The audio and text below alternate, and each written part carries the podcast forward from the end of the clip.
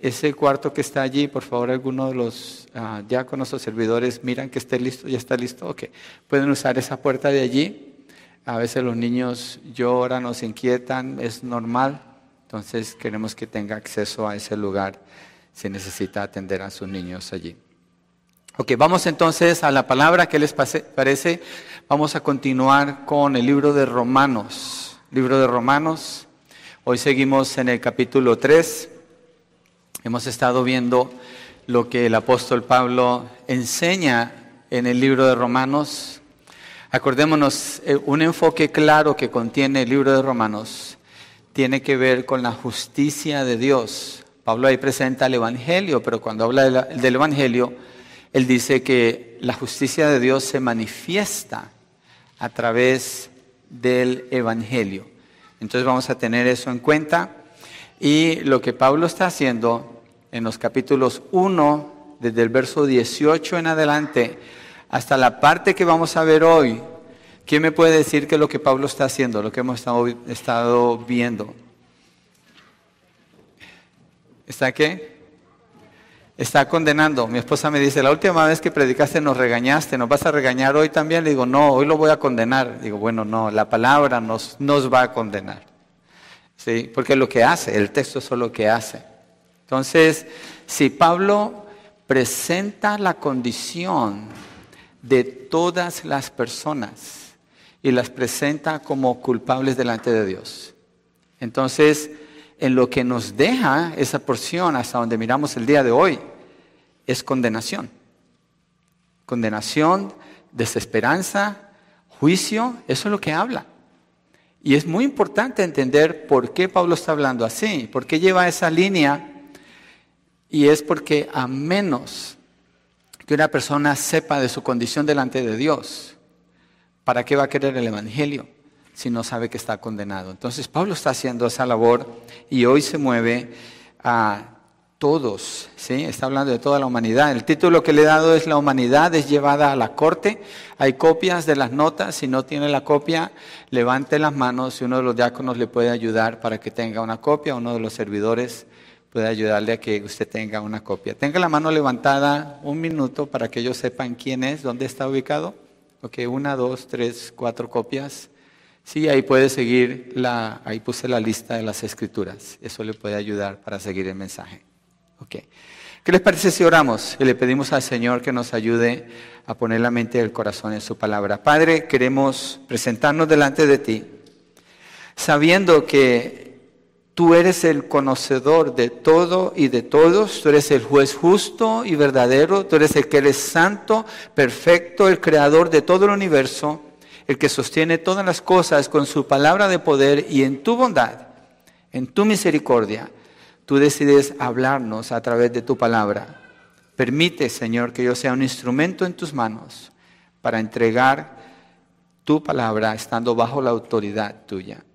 Y permite, Señor, que todos al escuchar podamos tener una actitud como la tenemos ahora de adoración delante de ti, esperando, Señor, escuchar y saber qué hacer con esta verdad, que la podamos llevar en nuestro corazón. Te lo pedimos, Señor, en el nombre de Jesucristo. Te damos las gracias. Amén y amén. Ok, el texto es en Romanos capítulo 3, versos 9 hasta el 20 lo vamos a ir leyendo poco a poco a medida que vayamos cubriendo la explicación en cada uno de ellos. Entonces, en estos versos, el apóstol Pablo está presentando una anatomía del pecado. Anatomía es un estudio del cuerpo humano, ¿cierto? Es donde se, se estudia la cabeza, el tronco, las extremidades, todas las partes que componen el cuerpo se usa así. Pero ahorita esta es una anatomía del pecado. Es decir, Pablo toma el pecado y lo presenta, lo analiza, cómo se ve en las personas. Y lo que está haciendo es que de esa manera presenta su caso delante de la corte celestial, donde lleva a toda la humanidad delante del juez supremo que es Dios. Y lo que hace es, primero presenta la tesis. La tesis de Pablo, es decir, el centro de todo este mensaje, es que todos están bajo pecado. Después presenta la evidencia Y para presentar la evidencia, Pablo usa las escrituras del Antiguo Testamento para mostrar la condición del ser humano. ¿Sí? Y finalmente, Pablo habla de las consecuencias, de las consecuencias de lo que eh, la ley refleja acerca de la vida de una persona. Entonces vamos con el primer punto, la tesis. Y la tesis es que todos están bajo pecado. La tesis eh, eh, es un nombre un poquito técnico a veces, pero cuando usted lee un libro, el libro tiene una tesis, es decir, tiene un punto principal que el escritor está haciendo. Eso es una tesis. ¿sí? Entonces la tesis es que todos están bajo pecado. Verso 9 dice allí en el capítulo 3, entonces ¿qué?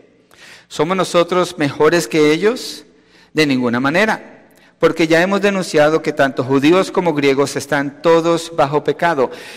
Encontramos la pregunta, entonces que recuerden, Pablo está estableciendo un diálogo con un personaje imaginario en un sentido, pero lo que él está haciendo es adelantándose a las preguntas que salen cuando él presenta la verdad de Dios y trata de contestar esas preguntas. Entonces, ¿qué? ¿Somos nosotros mejor que ellos? Y la letra A, eh, el, inciso A es nadie es mejor. El apóstol Pablo, después de exponer a los judíos, como vimos la, la semana antepasada, como culpables, ellos son culpables a pesar de que tienen la ley, hace la pregunta lógica que surge al continuar en este diálogo. Entonces, ¿qué somos nosotros mejores que ellos? ¿Quién es nosotros? ¿De quién está hablando Pablo? Si usted mira los, ah, los comentaristas, los comentarios bíblicos acerca de este texto, es un texto bastante difícil de traducir por la manera como están los tiempos en los verbos, por las palabras que está usando y en griego, cuando dice somos nosotros mejores que ellos, es una sola palabra, no es una frase. Entonces, lo que yo encontré, unos dicen, inclusive hay traducciones que dice somos los judíos mejores que ellos, pero esa palabra no está en el texto expuesta para darle su significado. Y pensando en lo que hemos estado viendo, considerando lo que Pablo está diciendo, yo creo que no está hablando de los judíos. Cuando dice nosotros, Pablo está hablando de él, de las personas que lo acompañan en su ministerio y de los creyentes en Roma, de los que están en la iglesia de Roma. Y está diciendo ahora, después de que habla de los gentiles, de los judíos, ahora habla de ellos, dice, entonces, ¿qué somos nosotros mejores que ellos? ¿Que quiénes? Que los judíos y que los gentiles, que él ha estado acusando. Entonces se refiere al creyente, al que están en Roma. Y la pregunta es, ¿somos nosotros mejores que ellos?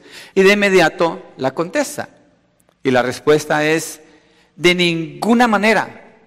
En inglés, en inglés diríamos, no way, no hay forma, no. Es un no enfático, de ninguna manera somos superiores o somos mejores a ellos. Entonces, no hay diferencia. Pablo está afirmando de nuevo, no hay diferencia. Si es un gentil, es un pagano, un pagano es una persona que peca, celebra su pecado y es orgulloso de su pecado y de su maldad y lo anuncia, ese es un pagano. ¿No somos superiores que ellos? Pablo dice que no. No somos superiores del religioso, el que tiene una religión y dice con Pablo, sí, esos son culpables. Pablo le dice, tú que estás de acuerdo en acusarlos, practicas el pecado. No somos superiores que esos. Después se mueve a los judíos. Los judíos tienen una gran ventaja, tienen la ley, conocen la ley, tienen los profetas, tienen las promesas. Pero esa ley no los hace superior a ellos, quedan condenados. Y Pablo dice, ¿somos nosotros superiores a ellos también? No, de ninguna manera. El punto que Pablo está haciendo tiene que ver con su tesis. Todos están bajo pecado. Todos. No hay excepción. Y esa es la letra B. No hay excepción. Y enseguida da el por qué. Allí en el verso 9. Cuando dice, porque ya hemos denunciado que tanto judíos como griegos están todos bajo pecado. Todos están bajo pecados. Entonces, Pablo dice que ya lo ha denunciado, hemos denunciado. Está hablando del recorrido que viene haciendo desde el capítulo 1 con la iglesia de Roma Es un consenso, un acuerdo, un mismo pensamiento de parte de todos que así es. No hay persona que no sea tocada por el pecado. ¿Qué nos dice esto entonces de la humanidad? ¿Qué nos dice eso entonces del que es pagano, del que es religioso, del que es judío, del que es cristiano? Que nadie califica para presentarse delante de Dios como inocente. ¿Estamos de acuerdo? Hay como tres o cuatro estamos de acuerdo. ¿Estamos de acuerdo? Nadie califica para presentarse delante de Dios como inocente. ok, nadie, nadie califica, ¿cierto? Esa es la realidad. Entonces, ¿estamos de acuerdo? Sí, muy importante. Entonces, ningún grupo califica, ¿sí? Ningún grupo califica. Entonces, ah, Pablo ha denunciado a todos este grupo, estos grupos de personas y afirma que algunos tienen la ley en su corazón, pero aún son culpables, otros tienen la conciencia que les acusa, igual son culpables. Los distingue de los judíos que no solo tienen la ley en sus corazones, pero han recibido la ley escrita. Ellos tienen esa ventaja, pero aún así son culpables. Y en esta porción, moviéndose a los creyentes de Roma, afirma que no son mejores. Apliquémonos a nosotros. No somos mejores. Nosotros no somos mejores que ninguno de los anteriores. Nosotros no somos mejores que ninguna persona que no está en este edificio en este momento. No somos mejores igual somos culpables. Ninguno califica por sí mismo para presentarse delante de Dios porque todos son denunciados como estando bajo pecado. Y enseguida pasa a describir con detalle la condición de todo ser humano. Aquí Pablo nos presenta un examen detallado de la humanidad y lo que hace Pablo es irse a las escrituras en el Antiguo Testamento, donde allí empieza a describir la condición del ser humano. Eso está en el verso 10 hasta el 18.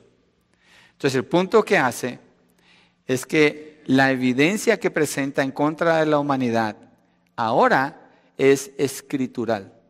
Es decir, ¿qué significa esto? Recuerden, Pablo está presentando a la humanidad en un caso frente a la corte, el juez es Dios, él presenta la tesis, todos están bajo pecado. Ahora lo que pasa a ser, versos 10 al 18, es que está presentando la evidencia en contra de la humanidad.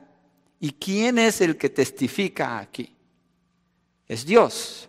Porque Pablo lo que hace al decir eso que dice del verso 10 al 18, está haciendo quotes, está refiriéndose a lo que Dios dijo desde el Antiguo Testamento. Entonces, de acuerdo a esto, en esta corte donde nos encontramos, ninguna persona va a poder decir nada delante de Dios, simplemente escuchar el veredicto. Y lo que Pablo está haciendo. Entonces, en Salmo 19, cuando abrimos el mensaje, ¿se acuerdan que leímos que Dios ha manifestado quién es Él a través de la naturaleza. Ok, Pablo en Romanos 1 dice, la ira de Dios se manifiesta contra la injusticia de los hombres que con injusticia oprimen la verdad, porque conociendo a Dios, habiéndole conocido, no le dieron gloria a Él. ¿Cómo conocieron a Dios? Si no son judíos, no tenían la ley. Dios, lo que se puede conocer de Él, de sus atributos invisibles, ha sido dado a conocer a través de la creación. Entonces, no hay excusa para ellos, ni para los que tienen la ley escrita en el corazón, ni la conciencia que les habla, ni la ley que se les ha sido dada. Cada una de estas cosas, Dios la ha usado para condenar a todos. Y ahora se mueve a presentar su caso en contra de la humanidad basándose en lo que Dios dice. Y quiero leer el verso 23, antes de continuar con el verso 10.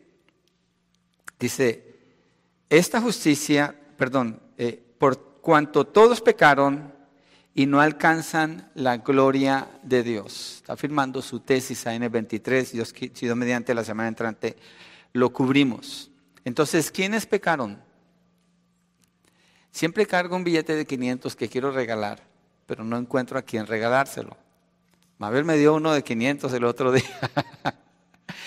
¿Quién no ha pecado? de los que estamos aquí. ¿Quién puede decir yo no he pecado? Todos somos culpables de haber roto la ley de Dios.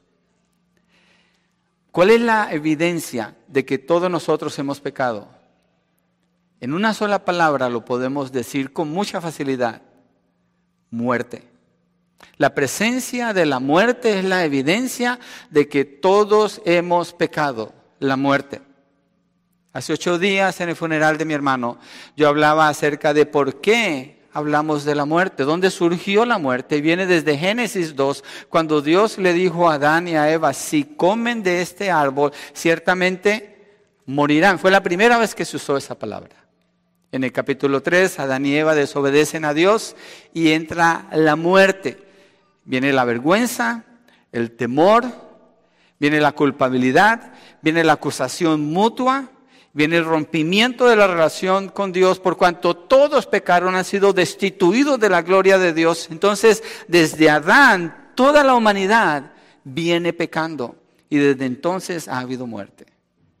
Entonces, la evidencia que tenemos es que sí, todos hemos pecado y la muerte se encuentra a la vuelta de la esquina. Está tan cerca como no tenemos idea. ¿Por qué? porque todos pecamos. Un bebé nace en pecado, en pecado me concibió mi madre, dice el rey David en el Salmo 51, cuando confiesa sus pecados delante del Señor. El pecado está aquí, por tanto la muerte está frente a nosotros todo el tiempo.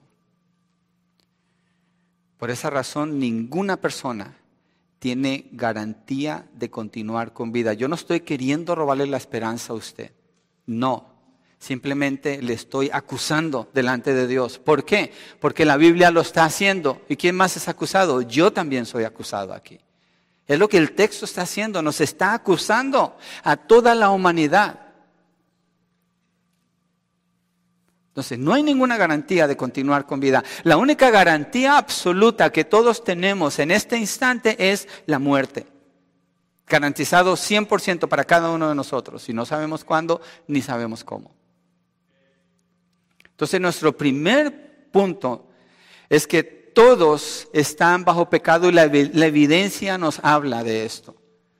Bajo pecado indica estar bajo el dominio del pecado, es decir, algo que no se puede sacudir, algo que no se puede quitar. El mundo trata medios y sistemas para mejorar y desarrollan eh, terapias y cuanta cosa que se desarrolla, filosofías y pensamientos y razonamientos. Pero la humanidad continúa en la misma condición delante del Señor. Bajo pecado es estar bajo su dominio. El libre albedrío, algo que se habla comúnmente del ser humano, está manchado por el pecado. El libre albedrío tiene que ver con la capacidad de decidir por sí mismo, pero resulta que cuando un ser humano toma decisiones por sí mismo por causa de la mancha del pecado, termina decidiendo en contra de Dios y no puede agradar a Dios. No puede escapar, pues está bajo el pecado.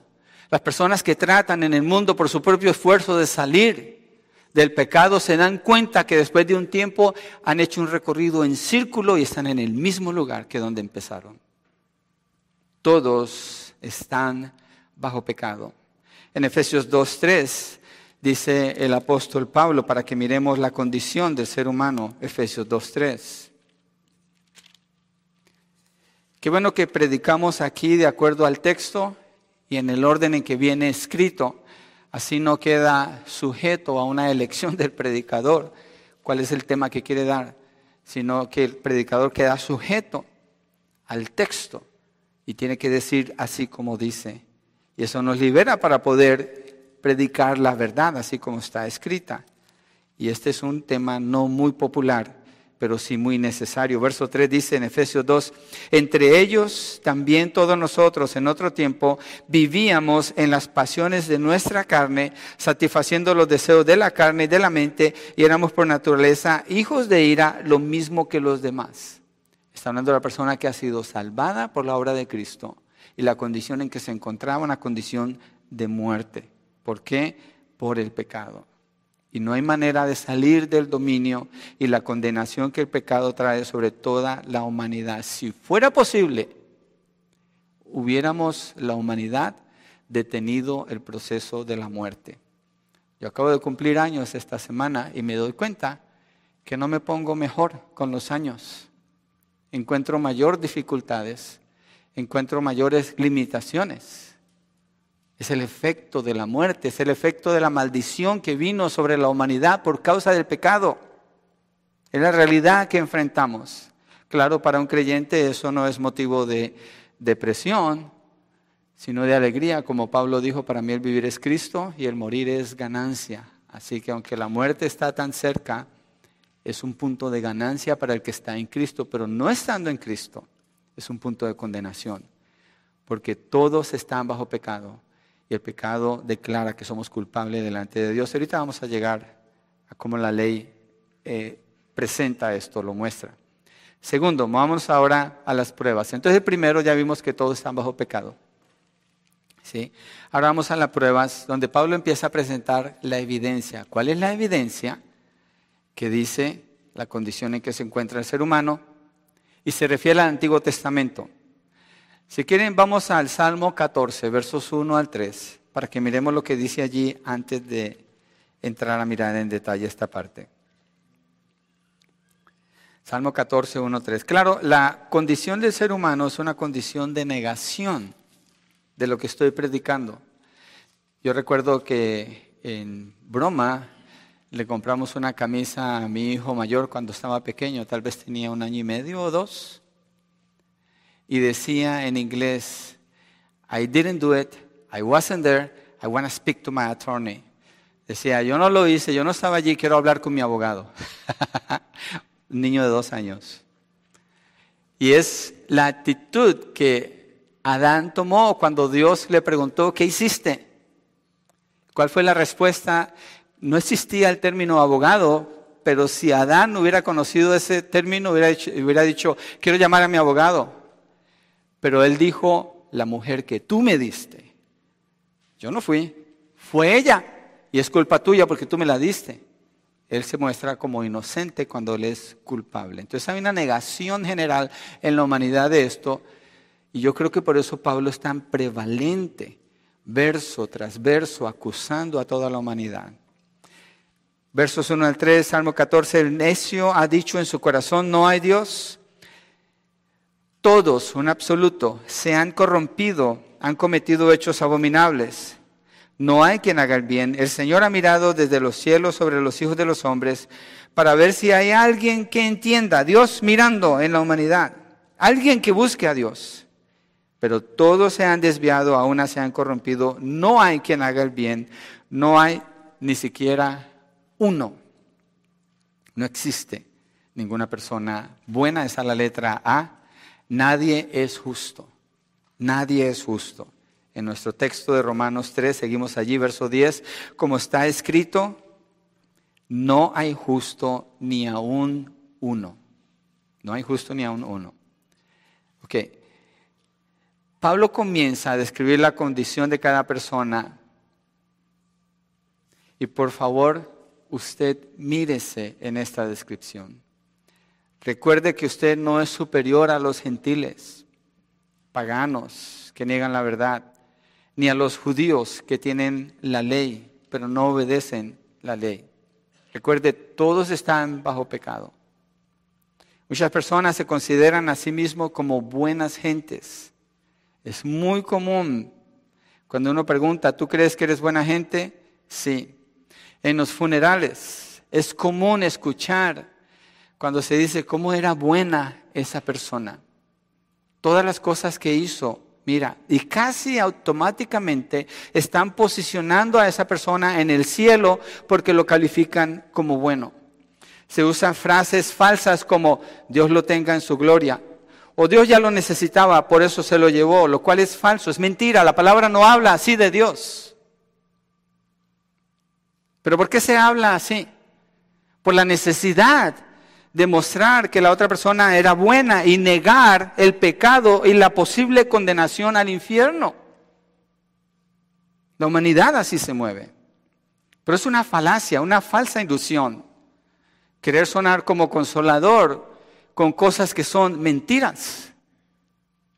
Mejor ir con la verdad donde se encuentra el consuelo verdadero. La verdad de la condición de cada persona es lo que estamos leyendo. Cuando alguien muere, las personas, todo lo que dicen es que tan buena gente era, pero no hacen una referencia a la obra transformadora de Dios en esa persona. Al decir eso, están afirmando que se fue al infierno seguramente. Al hacer eso. ¿Por qué? Porque todo está basado en la obra de esa persona. Solamente en su obra, no en una obra superior sobre esa persona. Eso está condenando a esa persona. Si ese es todo el testimonio que pudo dar. Pero es muy diferente cuando alguien muere. Y el testimonio es, Dios hizo esta obra en esta persona. Y vimos una transformación que dio gloria y honor al Señor en la manera como esta, esta persona vivió en obediencia al Señor. Una gran diferencia entre uno y el otro. El mundo se consuela con un pensamiento positivo, pero ignora la realidad de que todos están bajo pecado y la evidencia apunta en su contra.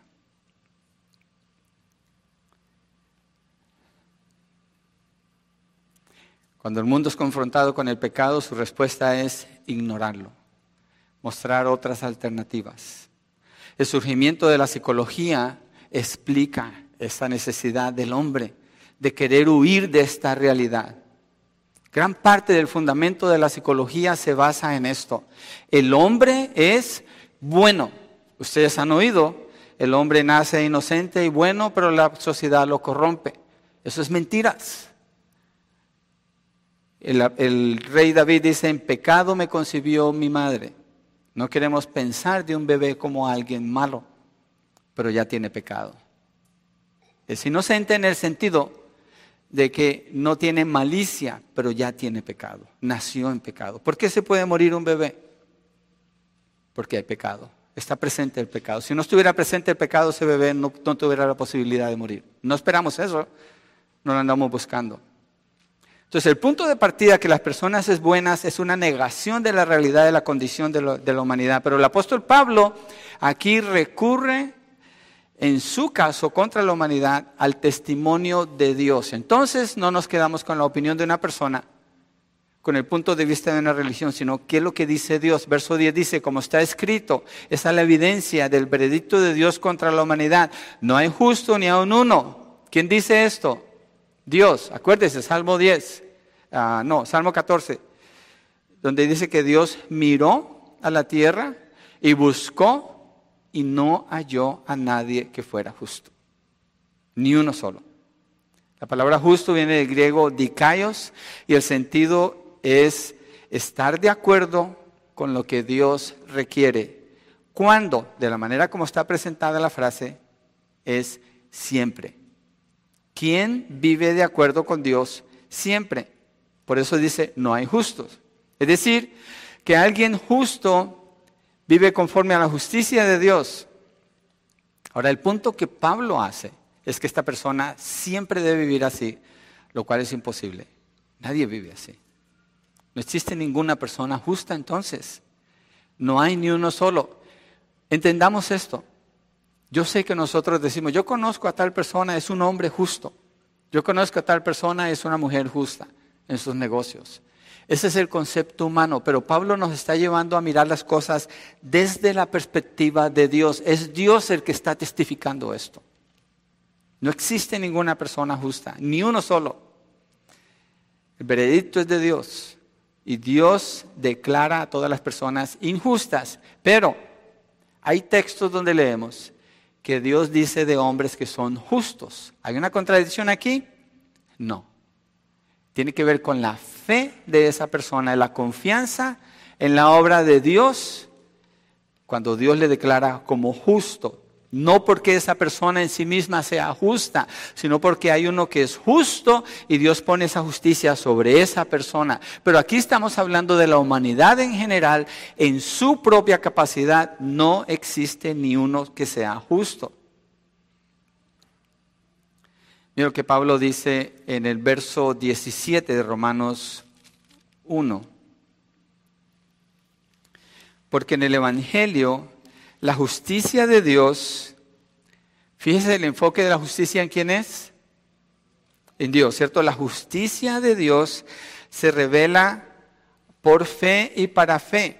Cuando dice por fe y para fe, ¿qué dejó afuera Pablo aquí? Las obras.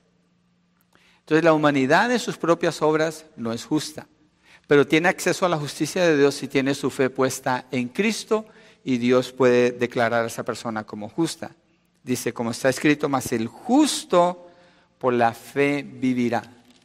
Es decir, hay una justicia puesta sobre él que es la de Cristo, pero de acuerdo como Dios mira a la humanidad, no hay nadie justo. No existe nadie justo. Miremos cómo demuestra el ser humano su injusticia. Estamos mirando la evidencia. Pablo está presentando la evidencia.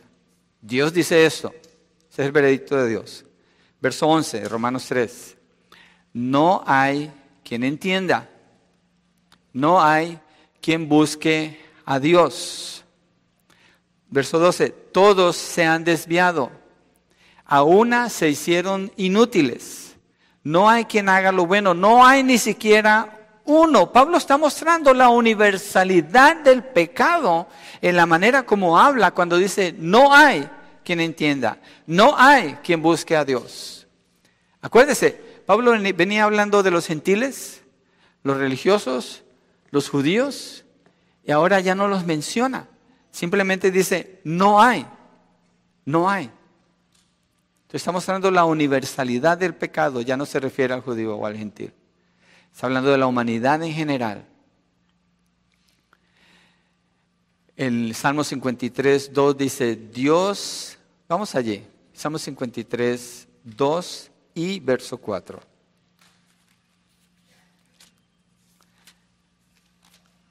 Se parece a lo que leímos del Salmo 14, pero miren lo que dice, lo que Dios mira desde los cielos. 53, 2. Dios ha mirado desde los cielos sobre los hijos de los hombres para ver si hay alguien que entienda, alguien que busque a Dios. O sea, Dios está observando eso. Ahora vamos al verso 4. ¿Acaso no tienen conocimiento los que hacen iniquidad, que devoran a mi pueblo como si comieran pan y no invocan a Dios? Ese es el punto que Pablo hace en Romanos 3. No hay nadie que busque a Dios. Y usted dirá, pero yo conozco gente que desde chiquito les enseñaron y buscaban a Dios. No, nadie busca a Dios. Pero ¿qué hacemos con esa persona? Esa persona aprendió una religión, seguramente, pero no buscaba a Dios. Y usted dirá, pero mis hijos han crecido en un hogar cristiano, buscaban a Dios, le obedecían a usted. Pero llega un punto donde se va a ver la evidencia de sus corazones si ellos verdaderamente estaban buscando a Dios o solo le estaban obedeciendo a usted. El texto no miente y el texto no deja por fuera a nadie. Todos están bajo pecado y la evidencia dice que nadie busca a Dios por sí mismo. Entonces, ¿qué pasa? Cuando alguien dice, pero mi hijo sí ama al Señor, bueno, gloria a Dios. Dios lo buscó, porque él no buscaba a Dios. Dios no estaba perdido, él estaba perdido, ella estaba perdida. Dios le buscó y Dios le salvó. La humanidad no busca a Dios, no invocan a Dios. Segunda de Corintios 4, 4, porque el texto de Romanos dice que no tienen entendimiento. Y aquí está la explicación en segunda de Corintios 4, 4. Hay personas que escuchan el mensaje del Evangelio. Escuchan una buena explicación de qué se trata el Evangelio Usted dice, le expliqué lo mejor que podía explicarle a esta persona. Es imposible que no haya entendido, pero resulta que la persona no entiende todavía. Sigue en sus pecados, sigue su propio camino y se dice, pero ¿por qué no puede entender? Mira la respuesta, 2 Corintios 4:4. Dice, en los cuales el Dios de este mundo, Dios con minúscula, aquí está hablando de Satanás, el Dios de este mundo, ha cegado el entendimiento de los incrédulos, no pueden entender para que no vean el resplandor del Evangelio de la gloria de Cristo, que es la imagen de Dios. El ser humano por sí mismo no puede entender, no busca a Dios, no es justo, no es justo. Está cegado. Espiritualmente necesita que Dios mismo abra su corazón para que pueda entender. Regresemos allí a Romanos 3, nuestro texto base en el verso 12 dice, todos se han desviado. Es lo que dice Eclesiastés 7:20. Ciertamente no hay hombre justo en la tierra que haga el bien y nunca peque. Todos se han desviado. Cada persona en la tierra está desviada, ha tomado una ruta equivocada. Cada persona sin excepción. Verso 12, siguiendo ahí mismo la segunda parte. A una se hicieron inútiles. No hay quien haga lo bueno, no hay ni siquiera uno. ¿De qué está hablando Pablo aquí? Inútiles se está refiriendo que el ser humano naturalmente no puede hacer nada de valor eterno, no puede hacer nada de valor espiritual. Todo lo que hace es material, es terrenal, no produce nada eterno. Entonces el ser humano es inútil, sus obras son inútiles, no le sirven para alcanzar el reino de Dios, no le sirven para tener entrada al cielo. Lo opuesto de eso es cuando Pablo dice en Filipenses, para mí el vivir es Cristo, el morir es ganancia. Todo es útil cuando la vida es en Cristo, fuera, fuera de Él no hay nada de eso. En primera de Juan 2.15 al 17, el apóstol Juan, si quiere vamos allí, habla del mundo, mire la descripción que da del mundo y la instrucción que le da a los creyentes en relación con las cosas del mundo. Primera de Juan 2.15 al 17. Porque las personas hablan de esfuérzate, busca tus logros, busca lo que tú anhelas, ah, échale ganas, lo vas a lograr, puedes lograr tus sueños, ¿cierto? Invertir aquí en la tierra, trabajar duro aquí en la tierra, claro, hay que trabajar, hay que invertir, pero no poner la esperanza aquí. Y Juan dice, porque en el verso 15, no amen al mundo ni las cosas que están en el mundo. Si alguien ama al mundo, el amor del Padre no está en él. Porque todo lo que hay en el mundo, la pasión de la carne, la pasión de los ojos y la arrogancia de la vida, no proviene del Padre, sino del mundo. El mundo pasa y también sus pasiones, pero el que hace la voluntad de Dios permanece para siempre. La persona natural, nomás es terrenal, aquí se muere y le espera al infierno la condenación. La persona espiritual, el que ha nacido de nuevo, no considera este mundo como tan valioso para aferrarse aquí, sino que espera las promesas del cielo, del reino de Dios. La diferencia es muy marcada. Entonces en la humanidad no hay nadie que haga lo bueno, no hay ni siquiera uno. ¿Estamos de acuerdo? ¿No hay nadie que haga lo bueno? Pero cierto que hemos visto gente que uno dice, pero esta persona es buena, esta persona hace cosas buenas. El Señor Jesucristo, en una ocasión hay un joven que se le acerca, es un joven rico y es un líder. Y el joven rico le dice, maestro bueno, ¿qué debo hacer para obtener la vida eterna? ¿Qué le responde el Señor Jesucristo? No me digas bueno y uno dice, pero ¿por qué Jesús está hablando así si Jesucristo es el único que es bueno? Lo que pasa es que ese joven le está diciendo a Jesús, maestro bueno, en base a su propio estándar de bondad, nuestro estándar. Y Jesucristo le dice, no, no puedo aceptar tu estándar para calificarme como bueno basado en tu estándar. Jesús le dice, no me digas bueno porque solamente hay uno que es bueno. Se está refiriendo a Dios el Padre en el estándar de Dios. Acuérdese, en el estándar de la humanidad decimos, sí, es bueno. En el estándar de Dios, Dios dice, es malo. En el estándar de la humanidad dice, no es tan malo. En el estándar de Dios dice, está condenado. En el estándar de la humanidad dice, esa persona va a la iglesia, busca de Dios. El estándar de Dios dice, nadie busca a Dios. En el estándar de la humanidad decimos, esa persona busca vivir bien para agradar a Dios. El estándar de Dios dice, nadie busca a Dios, no hay nadie bueno, no hay ni siquiera uno solo que sea justo. Ese es el veredicto de Dios, es la evidencia de Dios en este caso que Pablo está presentando delante de la corte divina. No hay nadie que haga lo bueno, no hay ni siquiera uno.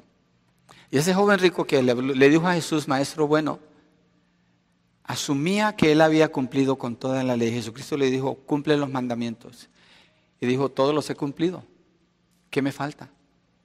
Es el estándar de bondad humano. Ese estándar condena a todas las personas. Porque no coincide con el estándar de Dios. Entonces, lo que hemos visto hasta aquí, nadie es mejor, todos están bajo pecado, las pruebas muestran que no hay nadie justo, ni siquiera uno. B, vamos a la letra B.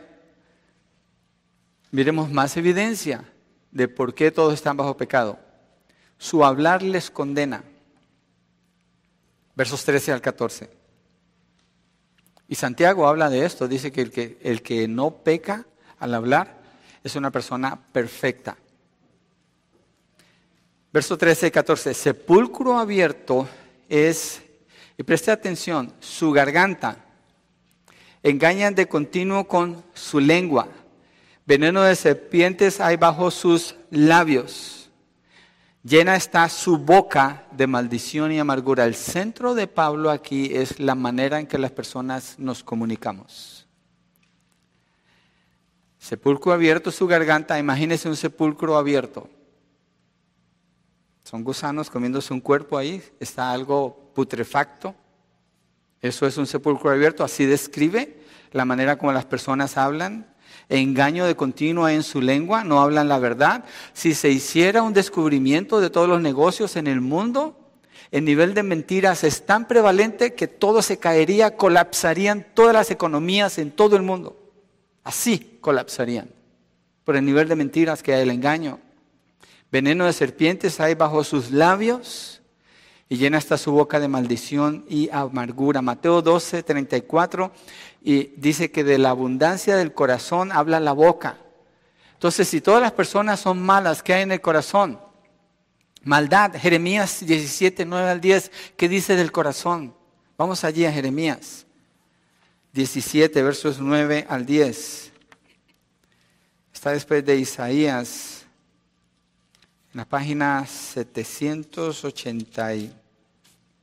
8, 89, si usted está usando la Nueva Biblia de las Américas, dice, verso 9, más engañoso que todo es que, ¿qué dice el mundo acerca del corazón? Busca en tu corazón, sigue tu corazón. La Biblia dice, no busques en tu corazón y no sigas tu corazón. Jesucristo dice en el libro de Mateo que del corazón salen los homicidios, los pleitos Más engañoso que todo es el corazón y sin remedio. ¿Quién lo comprenderá? Y mire el verso 10. Yo, el Señor, escudriño el corazón, pruebo los pensamientos para dar cada uno según sus caminos, según el fruto de sus obras. Entonces Dios conoce no solamente su corazón, pero también sus pensamientos. El veredicto que Dios da, que Pablo está presentando aquí, es completo. Es completo, es perfecto de parte de Dios. Y podemos mirar la humanidad, solamente escuche música en la radio y que va a encontrar las palabras que salen de los hombres, de las personas, cantos donde se habla de maldición, de violencia, de odio, el nivel de amargura que presenta la humanidad en su manera de hablar manifiesta lo que verdaderamente hay en su corazón. Los medios de comunicación masivo con qué facilidad maldicen y condenan. Demandan, mienten, abusan, seducen, causan intriga, chisme, disensión, menosprecio. El deleite de mucho cuando miran sus telenovelas. Cuando hay mentira, hay intriga, hay abuso, hay inmundicia exaltan lo que es inmundo, lo celebran verbalmente, lo proclaman en las calles. A lo malo se le llama bueno y a lo bueno se le llama malo. La evidencia es prevalente alrededor nuestro. Y sale de nuestra boca también cuando no hablamos lo que es justo y verdadero, cuando no bendecimos, sino que maldecimos, cuando no hablamos la verdad, sino que decimos mentiras. Y Pablo dice, su boca está llena de maldición y amargura. Otra evidencia que hay aquí. Nadie es mejor. Todos están bajo pecado. Las pruebas muestran que no hay nadie justo. Ni siquiera uno su hablar les condena. C. Su caminar les condena. Versos 15 al 17 de Romanos 3. Verso 15. Sus pies son veloces. Mire, mire el enfoque de Pablo aquí cambió. El anterior era la boca. Aquí los pies, el camino y la senda. Tres palabras que hablan de lo mismo. Sus pies son veloces para derramar sangre, destrucción y mentira en sus caminos, la senda de paz no han conocido. Dice el libro de Proverbios al hombre, hay camino que le parece recto, pero su fin es camino de muerte. Tiene sus propios planes, tiene su propia vida, tiene sus propios propósitos, pero al final les espera la muerte. Isaías 59, 7, que es un texto al que se refiere Pablo allí, dice lo siguiente en Isaías 59, página 756 más o menos, verso 7, dice, sus pies corren al mal y se apresuran a derramar sangre inocente, sus pensamientos son pensamientos de iniquidad, desolación y destrucción hay en sus caminos. ¿Cuál es la evidencia de la humanidad? ¿El nivel de guerras? el nivel de violencia. He estado leyendo en las noticias ahora que han hecho Defund the Police, que es una locura. El nivel de criminalidad, el nivel de homicidios ha aumentado hasta el 35%. La humanidad nomás con que se dé permiso un poquito de maldad y se desborda en su maldad. ¿Dónde está esa maldad? Miren, en la Segunda Guerra Mundial, cuando Alemania estaba tratando de exterminar a los judíos. Había un pueblo en Polonia que no tenía que ver con la guerra, no había conflictos allí, no habían peleas allí, no había armamento en ese lugar. Vivían en armonía y en paz los judíos con los que vivían allí. Tenían sus propiedades, sus terrenos, pero Hitler dio la orden y les dijo, pueden hacer lo que quieran con los judíos, pueden quitarle todo lo que ellos tienen, no va a haber ninguna persecución contra ustedes si ustedes lo quieren hacer así. ¿Y qué hicieron la gente buena de ese pueblo? Se levantaron y mataron a esos judíos, les quitaron sus tierras, les quitaron todo lo que tenía. Y uno dice, ¿de dónde salió esa maldad? Cuando vivían en paz, cuando se quitó toda restricción, cuando se quitó la ley, entonces la avaricia les ganó y se fueron contra los que eran sus vecinos y los mataron. Ese es el corazón del ser humano. Esa es la evidencia que Pablo está presentando. Su hablar así es, sus caminos son caminos de muerte, no conocen el camino de la paz. El historial es evidente. En las guerras, nomás tenemos que escuchar el término Afganistán o Kabul hoy en día y nos damos cuenta cómo es. Podemos mirar la historia de la iglesia cristiana, la persecución a la iglesia del Señor a través de los siglos en todas partes de la tierra. ¿Por qué? Porque el hombre natural detesta a Dios, es un enemigo de Dios y lo que Pablo está presentando aquí, la humanidad es lo que es, esa es su condición. ¿Cuál es el tiempo de paz en realidad en la humanidad? Cuando hacen una tregua para ponerle más balas a los rifles y agarrarse otra vez. No hay paz. Los caminos del hombre son destrucción y miseria. Es un camino de muerte el que recorre toda la humanidad. ¿Y por qué actúa el hombre así? Eso nos lleva al siguiente punto, la letra D, porque no tienen temor de Dios. Verso 18 de Romanos 3. No hay temor de Dios delante de sus ojos. No temen a Dios. ¿Qué quiere decir que no temen a Dios? Quiere decir que no toman en cuenta a Dios en sus pensamientos, en sus miradas, en sus acciones, en lo que guardan en su corazón los caminos que toman, las decisiones que toman. Viven sus vidas como si no tuvieran que rendir cuentas un día. El, rey Salomón le dice a los jóvenes en el libro de Eclesiastés, disfruta, haz lo que tu corazón quiere, disfruta la vida, ve y hazlo, pero recuerda que le darás cuentas a Dios por cada una de tus acciones. Está diciendo, ten temor de Dios, disfruta tu juventud. Vive la fortaleza que tienes, pero acuérdate, vas a dar cuentas un día delante de Dios. Hebreos 9:27 dice, al hombre le he dado morir una vez y después el juicio. ¿Qué indica eso? Que todo lo que usted está haciendo es medido por Dios. Y vivir sin considerar lo que Dios dice, de lo que usted hace, de lo que usted piensa, de lo que usted habla, es no tener temor de Dios. Hay personas que dicen, pero yo soy cristiano, yo voy a la iglesia. Mire, hay muchos ateos prácticos. ¿Qué es un ateo práctico? Yo era un ateo ateo. Yo no creía en Dios hace muchos años atrás, hasta que Él me salvó. Pero el ateo práctico va a la iglesia, carga su Biblia, sabe decir Dios te bendiga y se conoce los améns y los glorias a Dios. Pero en su pensamiento, en su soledad, cuando nadie le está viendo, no tiene temor de Dios. Es una persona que vive para sí, ni se acuerda de Dios. Es una persona que en sus tiempos a solas no le canta adoración a Dios. Es una persona que en sus tiempos a solas no dobla rodilla para humillarse delante de Él, no considera a Dios en sus caminos. Es un ateo práctico.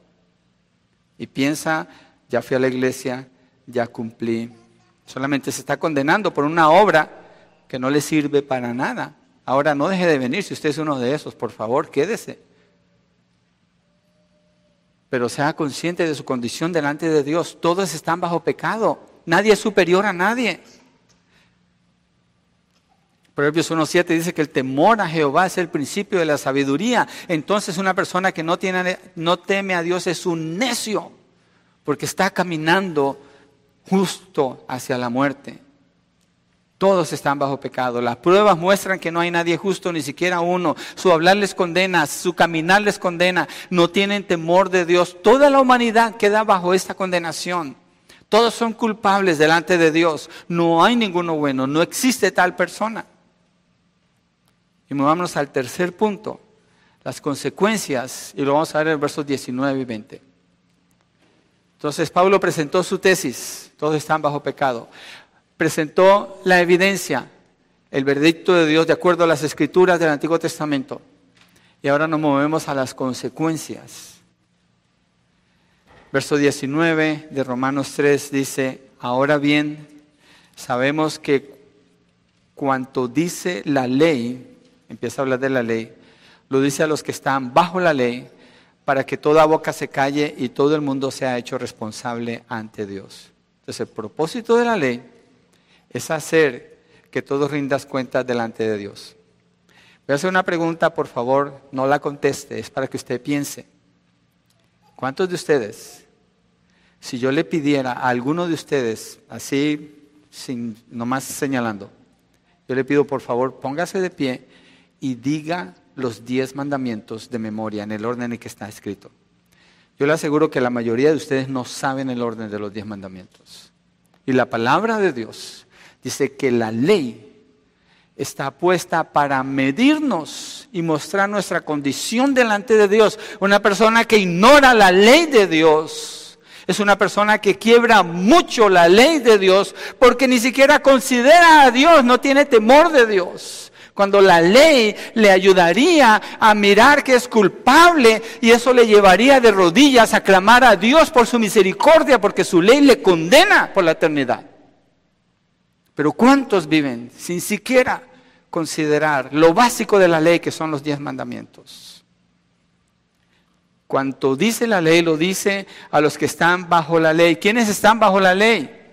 Dice para que toda boca, es decir, todos, toda boca se calle y todo el mundo se ha hecho responsable ante Dios. Es decir, ante la ley de Dios, una persona se queda callada completamente, con la boca sellada delante del Señor, porque no puede decir nada.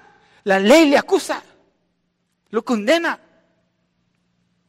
Todo el mundo está bajo la ley de Dios y es juzgado por ella. ¿Cuál es el veredicto? Para que toda boca se calle. ¿Quién puede abogar por sí mismo delante de Dios? Ya los versos anteriores dieron testimonio de la condición del ser humano. No hay nadie justo, ninguno, ni siquiera uno. ¿Qué significa ser justo? Vivir de acuerdo a la ley de Dios siempre en perfección.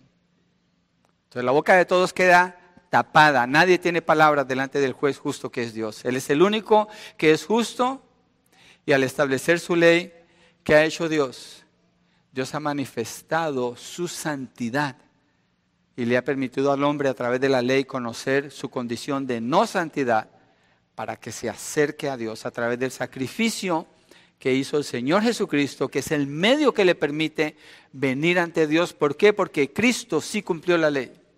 Nosotros no. Nosotros no. Entonces, todos son culpables y toda boca queda callada delante de Él. Entonces Pablo ha demostrado que todo el mundo está bajo condenación y afirma el porqué frente a la ley de Dios en el verso 20. Allí en Romanos 3 dice, porque por las obras de la ley ningún ser humano será justificado delante de él, pues por medio de la ley viene el conocimiento del pecado. Una persona que trata de cumplir la ley de Dios, estamos hablando sin Cristo, pero trata de cumplir la ley de Dios. Trata de ser una persona buena, trata de ser una persona justa, trata de ser una persona que tiene temor de Dios, trata de ser una persona que jamás dice algo que sea malo que salga de sus labios. Trata de ser una persona que no tiene nada en su corazón que le acuse delante de Dios. ¿Qué va a resultar de esa persona? Una persona condenada delante de Dios, porque la ley dice, no, no lo lograste, no lo lograste, no llegaste, no tienes el estándar, no cumples con el nivel. ¿Qué dice Dios acerca de la vida del ser humano? Sean santos porque yo soy santo.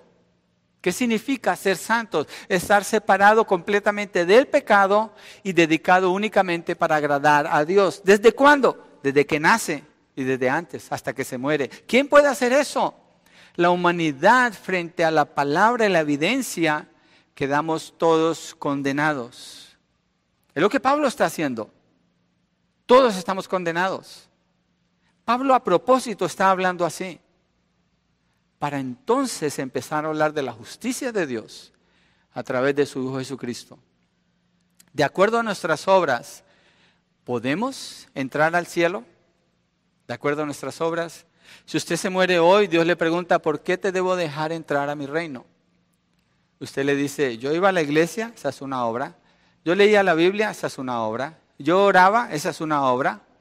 Yo le daba a los pobres, esa es una obra. ¿Qué dice lo que acabamos de leer? Porque por las obras de la ley ningún ser humano será justificado delante de él. ¿Hay algo que usted pueda llevar delante de Dios y decir, yo hice esto? O los que dicen, yo creí en Cristo Jesús. O los que dicen, yo hice una oración para aceptar a Jesucristo. Todas esas son obras, todas son obras. Todo lo que tenemos es condenación. La humanidad está toda condenada. Nadie es diferente. Nadie es diferente. Esa es la mejor postura para entonces poder escuchar el mensaje del Evangelio que nos da la esperanza de la vida, el perdón de los pecados y el ser adoptados como hijos de Dios. ¿Por qué? Porque alguien hizo una obra perfecta, una nada más. Jesucristo, toda su vida fue la obra perfecta. Cuando Él llega a la cruz, Él dice, consumado es. ¿Qué quiere decir? Hizo la obra que Dios le encomendó. Venir, declarar el reino, mostrar el reino con los milagros, con la misericordia, con la compasión, con la bondad, con el amor. Y cuando llega a la cruz, siendo inocente, Él toma entonces sus pecados y mis pecados. Y ahí Dios, que es justo, ejecuta su ira sobre él, la derrama sobre él y se cobra lo que nosotros le debemos a él. Cristo es el mediador que está haciendo esa labor.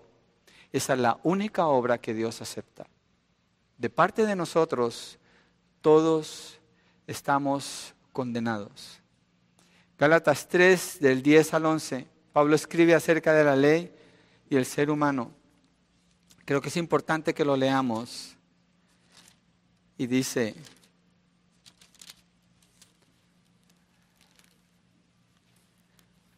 porque todos los que son de las obras de la ley están bajo qué? Maldición. Todos. Todos están bajo maldición. Pues escrito está, maldito todo el que no permanece en todas las cosas escritas en el libro de la ley para hacerlas y que nadie es justificado ante Dios por la ley es evidente porque el justo vivirá por la fe y habla del Evangelio aquí. Ningún ser humano es justificado por las obras de la ley. ¿Qué enseñan todas las religiones del mundo? Enseñan una ley, todas. ¿Cuál ley?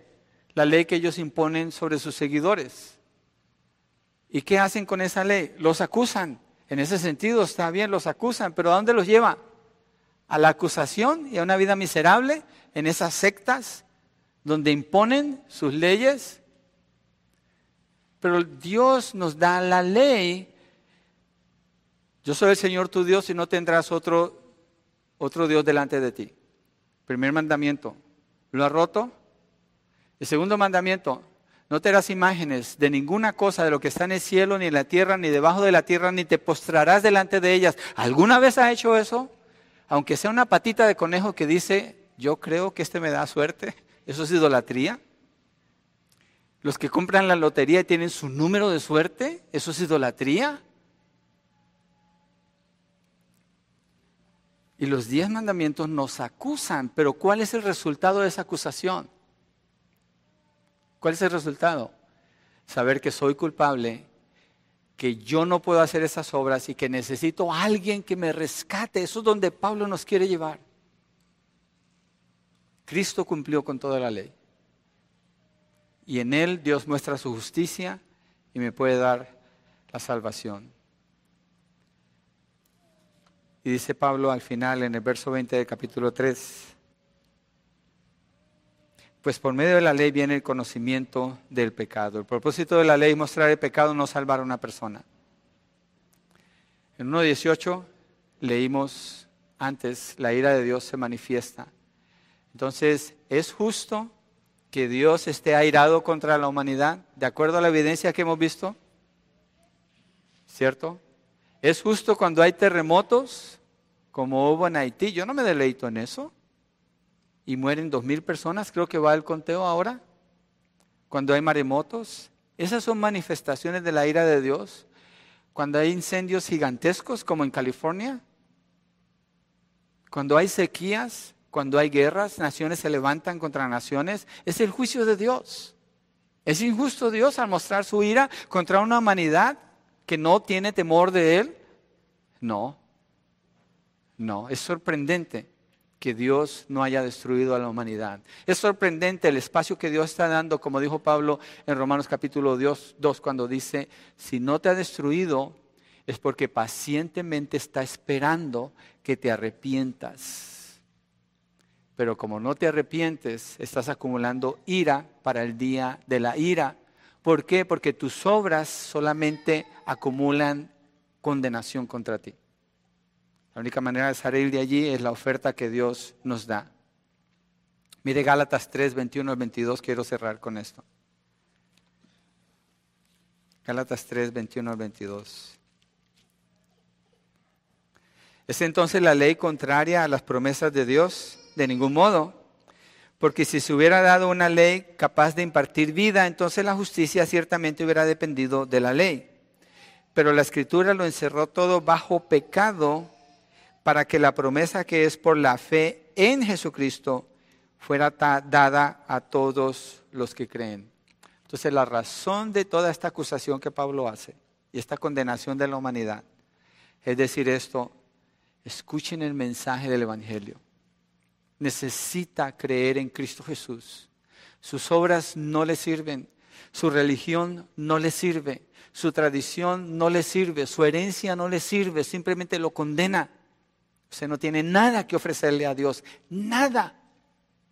Pero Cristo le ofrece la salvación a usted por medio de su Hijo Jesucristo, quien cumplió la ley toda a perfección, murió pagando por sus pecados, fue sepultado y resucitó al tercer día. Si usted cree en eso, si usted cree en Él, usted puede tener vida eterna. Le invito a que crea en el Señor Jesucristo. Vamos a orar. Nos ponemos de pie. Esta es la corte final para la humanidad. Así cerramos esta porción y nos empezamos a mover a lo que es la justicia de Dios la semana entrante, si el Señor nos permite. ¿Cómo nos hace sentir un mensaje como este? Contra la pared, ¿cierto? Con una espada contra la pared. Pero Dios no nos deja allí, Dios nos ofrece la salvación. Padre, gracias, porque en tu misericordia tú muestras nuestra condición como culpable delante de ti. Es misericordia, Señor, porque si no sé que soy culpable, ¿cómo voy a buscar un Salvador? Si no sé que mis obras no sirven para nada, ¿cómo voy a buscar a alguien que me salve? Pero sabiendo, al ser acusado por la ley, que soy hallado culpable delante de ti, y tú me ofreces la vida, el perdón a través de tu Hijo Jesucristo, Señor es, es el único mediador. Yo pido por la fe para creer, Señor, a quienes no han creído todavía. Yo pido por convicción en el corazón de los que aún no se dan cuenta que son culpables delante de ti. Y ruego, Señor, por la salvación de todos, en el nombre de tu Hijo Jesucristo. Amén